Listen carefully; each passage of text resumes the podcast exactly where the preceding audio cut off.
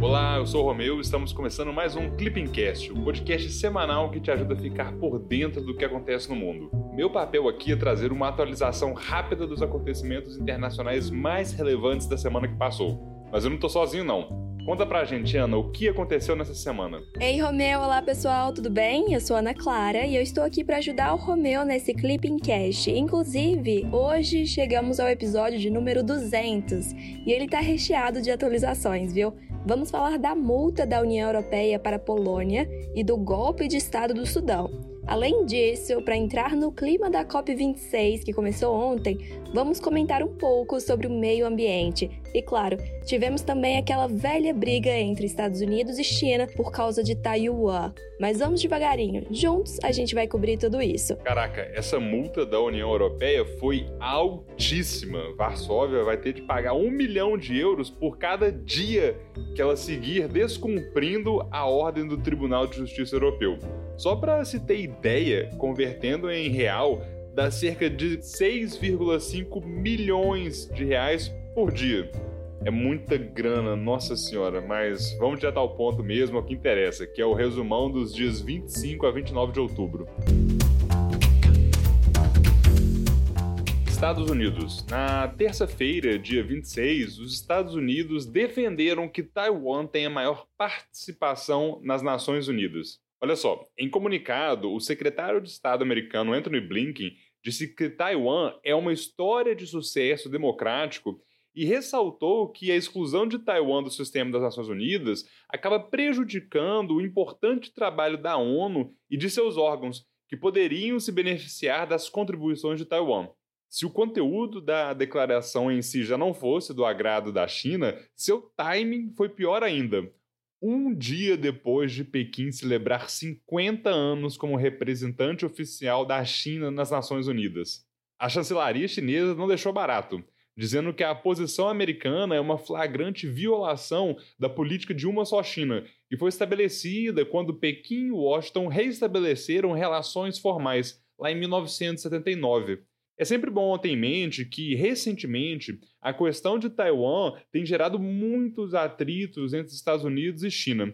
Na semana passada, inclusive, Joe Biden afirmou que os Estados Unidos estão dispostos a defender Taiwan de um eventual ataque chinês. Mas logo em seguida, a Casa Branca colocou alguns panos quentes, disse que não é bem assim, marcando aquela tradicional ambiguidade americana em relação ao seu comprometimento com a defesa de Taiwan. Romeu, como essa briga é recorrente, é sempre bom trazer um histórico das relações entre China e a Ilha Rebelde. Taiwan, que é oficialmente conhecida como República da China, é uma ilha na costa sul da China governada independentemente da China continental desde 1949. A República Popular da China vê a ilha como uma província rebelde, enquanto Taiwan se vê como um país independente de fato, com uma liderança democraticamente eleita, forças militares e diplomacia próprias. Mas conta pra gente, Romeu, o que a ONU tem a ver com essa história toda? Desde a década de 1970, quando a República Popular da China passou a ocupar o assento chinês na ONU, lá em 1971, e quando os Estados Unidos estabeleceram relações diplomáticas com a China comunista em 79, Taiwan tem o acesso a fóruns internacionais bloqueado e é reconhecido por apenas 15 países como Estado independente. Entre eles, tem um aqui pertinho da gente, o Paraguai. Eu sei que você deve estar se perguntando, e o Brasil nessa história toda? Então vamos voltar um pouquinho na história para entender como foi tudo isso. Lá em 1971, quando a China comunista assumiu o assento na ONU, a diplomacia do governo Médici voltou contra. Três anos depois, em 1974, já no governo Geisel, deixamos de reconhecer Taiwan. Isso aconteceu quando estabelecemos relações diplomáticas formais com a República Popular da China. Já que estamos falando da China, Romeu, conta pra gente quais são os planos ambientais do gigante asiático. China. Na terça-feira, dia 26, a China anunciou novas medidas para tentar reduzir a emissão de gases poluentes. Às vésperas da COP26, parece que está todo mundo anunciando metas e planos para a redução de emissões. O plano chinês, especificamente, tem o objetivo de tentar garantir que o país atinja o pico de emissões até 2030 e, a partir de então, reduzir gradativamente até 2060, ano da prometida neutralidade de carbono. É aquela coisa, a China está falando: olha, eu vou seguir aumentando a minha emissão aqui, mas é só até 2030. Depois disso é só ladeira abaixo e em 2060 vai estar tá lá a neutralidade climática bonitinha. A meta está clara, mas será que a China já sabe como alcançá-la? Olha, parece que sim, porque, ao menos no papel, o que a gente consegue ver é que o país pretende elevar a capacidade de produção eólica e solar até o final dessa década. E é sempre bom a gente lembrar que a China é o país que mais emite dióxido de carbono no mundo, responsável por cerca de 28% das emissões globais. Logo atrás vem os Estados Unidos, com ali em torno de 15% das emissões. E completando o top 5 de maiores emissores, ainda temos Índia, Rússia e Japão. Romeu, enquanto a COP26 está rolando, que tal a gente falar um pouco mais sobre o meio ambiente? É o próximo tópico da pauta, Ana. Meio ambiente. Na terça-feira, dia 26, a ONU alertou que as atuais promessas de redução de emissões resultam em um aumento de 2,7 graus na temperatura média do planeta, o que na prática frustraria os objetivos do Acordo de Paris. De acordo com as Nações Unidas, as metas de redução de emissões de gases do efeito estufa deveriam ser sete vezes maiores para limitar o aquecimento global a 1,5 graus que é, na realidade, o objetivo principal do Acordo de Paris. De acordo com o novo relatório climático da organização, as atualizações das contribuições nacionalmente determinadas, as NDCs, que são assumidas no âmbito do Acordo de Paris, seguem uma trajetória de promessas fracas e ainda não cumpridas.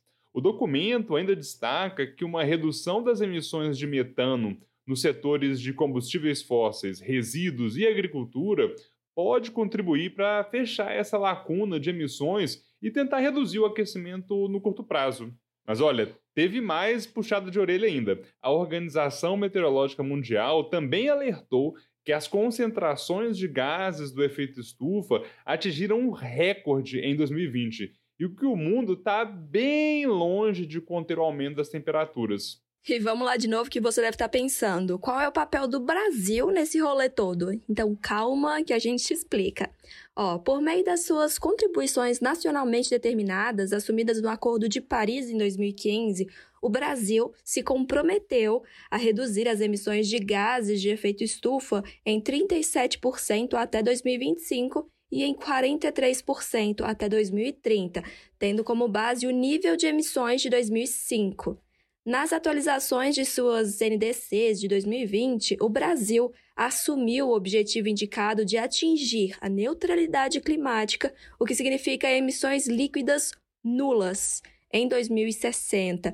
Já agora, em 2021, durante a cúpula de líderes sobre o clima, organizada pelos Estados Unidos, o presidente Bolsonaro antecipou esse último objetivo, prometendo que o Brasil vai alcançar a neutralidade climática em 2050. Pois é, para você ter uma ideia, o Brasil é um dos únicos países em desenvolvimento a assumir uma meta absoluta de redução de emissões. Para alcançar esse objetivo, o Brasil se comprometeu com metas em duas grandes áreas, sendo elas no setor energético e no setor de uso da terra e pecuária. Ó, se prepara para anotar tudo isso aí. No setor energético, o Brasil busca até 2030 atingir participação de 66% da fonte hídrica na geração de eletricidade, alcançar 23% de participação de energias renováveis, excluída a energia hídrica no fornecimento de energia elétrica, alcançar 10% de ganhos de eficiência no setor elétrico aumentar a participação de bioenergia sustentável na sua matriz energética para aproximadamente 18%, aumentar a participação de fontes renováveis, excluída a energia hídrica, de 28% para 33%, e, por fim, alcançar uma participação estimada de 45% de energias renováveis na composição da matriz energética. Agora, no setor de uso da terra e pecuária, o Brasil quer até 2030 acabar com o desmatamento ilegal no país, restaurar e reflorestar 12 milhões de hectares de florestas, recuperar 15 milhões de hectares de pastagens degradadas e, por fim, integrar 5 milhões de hectares de lavoura, pecuária florestas. Ufa, anotou tudo isso? Ó, não esquece de revisar depois, hein? Mas bora trocar de tema. Tô curiosa para saber o que a Polônia fez dessa vez que deixou a União Europeia tão nervosa. União Europeia. Na quarta-feira, dia 27, a Polônia foi condenada pelo Tribunal de Justiça da União Europeia a pagar um milhão de euros por dia. Essa medida é uma resposta àquela decisão da Polônia de não cumprir a decisão que determinava a suspensão de sua Câmara Disciplinar de Justiça, um órgão que foi criado naquele contexto de reformas no sistema judiciário do país. A Comissão Europeia considerou que essas reformas acabam comprometendo a independência do judiciário polonês e ferem o Estado de Direito, que é um dos valores fundamentais da integração europeia. A decisão do Tribunal Europeu tensiona ainda mais as relações entre Bruxelas e Varsóvia, que inclusive está com acesso bloqueado ao Fundo de Recuperação pós-pandemia da União Europeia. Esse fundo foi estabelecido para ajudar as economias europeias a amortecer os impactos econômicos da Covid-19 mas a liberação dos recursos está vinculada ao respeito ao Estado de Direito e aos padrões de democracia dos países membros. Ó, quer ver eu acertar de novo? Você deve estar tá se perguntando que bendito plano que é esse. Pois é, lá em maio de 2020, a Comissão Europeia apresentou uma proposta de recuperação econômica da União Europeia, que eles chamaram de Next Generation. Trata-se de um plano que pretende disponibilizar mais de 700 bilhões de euros para os Estados-membros, do quais 500 bilhões serão concedidos como doação, algo inédito na história da integração europeia. E a Comissão Europeia pretende obter uma parte desses recursos nos mercados financeiros por meio de emissões de títulos em nome do bloco, mutualizando a dívida europeia, o que também é algo novo. O Next Generation se fundamenta em três pilares, sendo eles: o primeiro, instrumentos para apoiar os esforços dos Estados-membros para recuperar, reparar e emergir mais fortes da crise. O segundo, medidas para aumentar o investimento privado e apoiar empresas. E o terceiro pilar é o reforço de programas-chave da União Europeia para extrair as lições da crise e tornar o mercado único mais forte e resiliente, além de acelerar as transições verde e digital. Agora que você já sabe sobre o plano, bora conversar um pouco sobre o que está rolando na África. Na segunda-feira, dia 25, militares do Sudão deram um golpe de Estado e prenderam o premier Abdallah Hamdok. A maioria dos membros do gabinete civil foram presos na capital Khartoum. As forças militares sudanesas tomaram as ruas e montaram bloqueios em diversos pontos da capital, restringindo os movimentos da população civil. Apesar disso, manifestantes saíram às ruas demonstrando apoio ao governo civil deposto, ou seja, protestando contra o golpe. E o general que organizou isso tudo, que era chefe do Conselho Soberano Sudanês, decretou estado de emergência em todo o país. O golpe interrompeu um recente processo de transição democrática que foi acordado em 2019, após anos de guerra civil. Se não fosse esse golpe, né, o país tinha eleições marcadas para 2022. Mas o general que organizou tudo disse que elas, na realidade, só vão acontecer, quem sabe, talvez lá em 2023. A reação ocidental foi forte, com países como os Estados Unidos alertando que qualquer tomada de controle militar poderia colocar em risco a assistência econômica e financeira ao Sudão. Em nota, o governo brasileiro disse acompanhar com preocupação a situação no país e fez um apelo à libertação do primeiro-ministro e de outros dirigentes políticos. Irã e questão nuclear.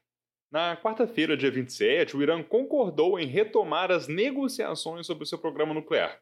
O anúncio foi feito logo após uma reunião entre o principal negociador iraniano e autoridades da União Europeia. Recentemente, o chanceler iraniano já havia ressaltado que as conversas lá em Viena seriam retomadas em breve. As negociações que são indiretas e separadas entre Irã e Estados Unidos tinham sido interrompidas lá em junho. Desde então, os americanos e seus aliados europeus vinham pedindo ao governo do recém-eleito presidente Ebrahim Raisi que voltasse às negociações. Ao todo, as negociações envolvem a participação de Irã, Rússia, China, Alemanha, França, Reino Unido, Estados Unidos e União Europeia. Na prática, o que se busca é tentar resolver os impasses e as complicações causadas pela decisão do ex-presidente Donald Trump de abandonar unilateralmente o Plano de Ação Conjunta Global. De acordo com Teherã, essa saída americana do acordo contribuiu para minar a confiança. Por isso, os negociadores iranianos exigem medidas como o levantamento imediato de algumas sanções, além de um mecanismo que impeça ou então que dificulte uma nova retirada à la Trump. Quem é novo por aqui talvez não conheça essa treta entre Teherã e Washington, então bora relembrar tudo isso. Para começar, é importante a gente ter em mente que a contenção do Irã é uma das prioridades dos Estados Unidos no Oriente Médio. Por isso, após se retirar do Plano de Ação Conjunto Global, o JCPOA, lá em 2018, os Estados Unidos reimpuseram sanções econômicas e iniciaram uma política de pressão diplomática máxima e de isolamento do Irã. Olha o tanto de demanda que os Estados Unidos têm. Os americanos querem a desnuclearização completa do Irã, o fim do programa de mísseis balísticos, o encerramento do financiamento de grupos radicais como o Hezbollah no Líbano e os rebeldes Houthis no Iêmen, além do fim dos ataques cibernéticos e a promoção do processo de Varsóvia, com reuniões de grupos de trabalho, inclusive no Brasil, lá em 2020, é uma forma de tentar isolar diplomaticamente o regime iraniano. Para você ter uma ideia, o assassinato do general Qasem Soleimani, lá em 2020, foi o auge das tensões. Washington afirma que se tratou de uma ação preemptiva para evitar uma guerra, já que o Irã incentivava ataques a alvos norte-americanos no Iraque. O Irã respondeu com um bombardeio a uma base militar dos Estados Unidos no Iraque, abatendo acidentalmente um avião comercial. Mas bora falar um pouco de economia agora. Economia. Na quarta-feira, dia 27, o Itamaraty anunciou o lançamento do relatório de peer review da OCDE sobre a ANEL. O documento resulta de revisão por pares, ou seja, peer review, dos processos regulatórios da Agência Nacional de Energia Elétrica, ANEL, que foram conduzidos pela OCDE. O Brasil se destaca em transição energética e foi reconhecido como campeão global nesse tema pelo secretário das Nações Unidas. No âmbito da OCDE, o Brasil é o país parceiro não membro mais avançado no processo de acessão, participando de 30 foros da organização e tendo aderido a mais de 100 dos seus 250 instrumentos legais, o que, de acordo com o Ministério das Relações Exteriores, demonstra o preparo do Brasil para aceder como membro pleno. Na segunda-feira, dia 25, Brasil e Rússia presidiram a 11ª Comissão Intergovernamental de Cooperação Econômica, Comercial, Científica e Tecnológica.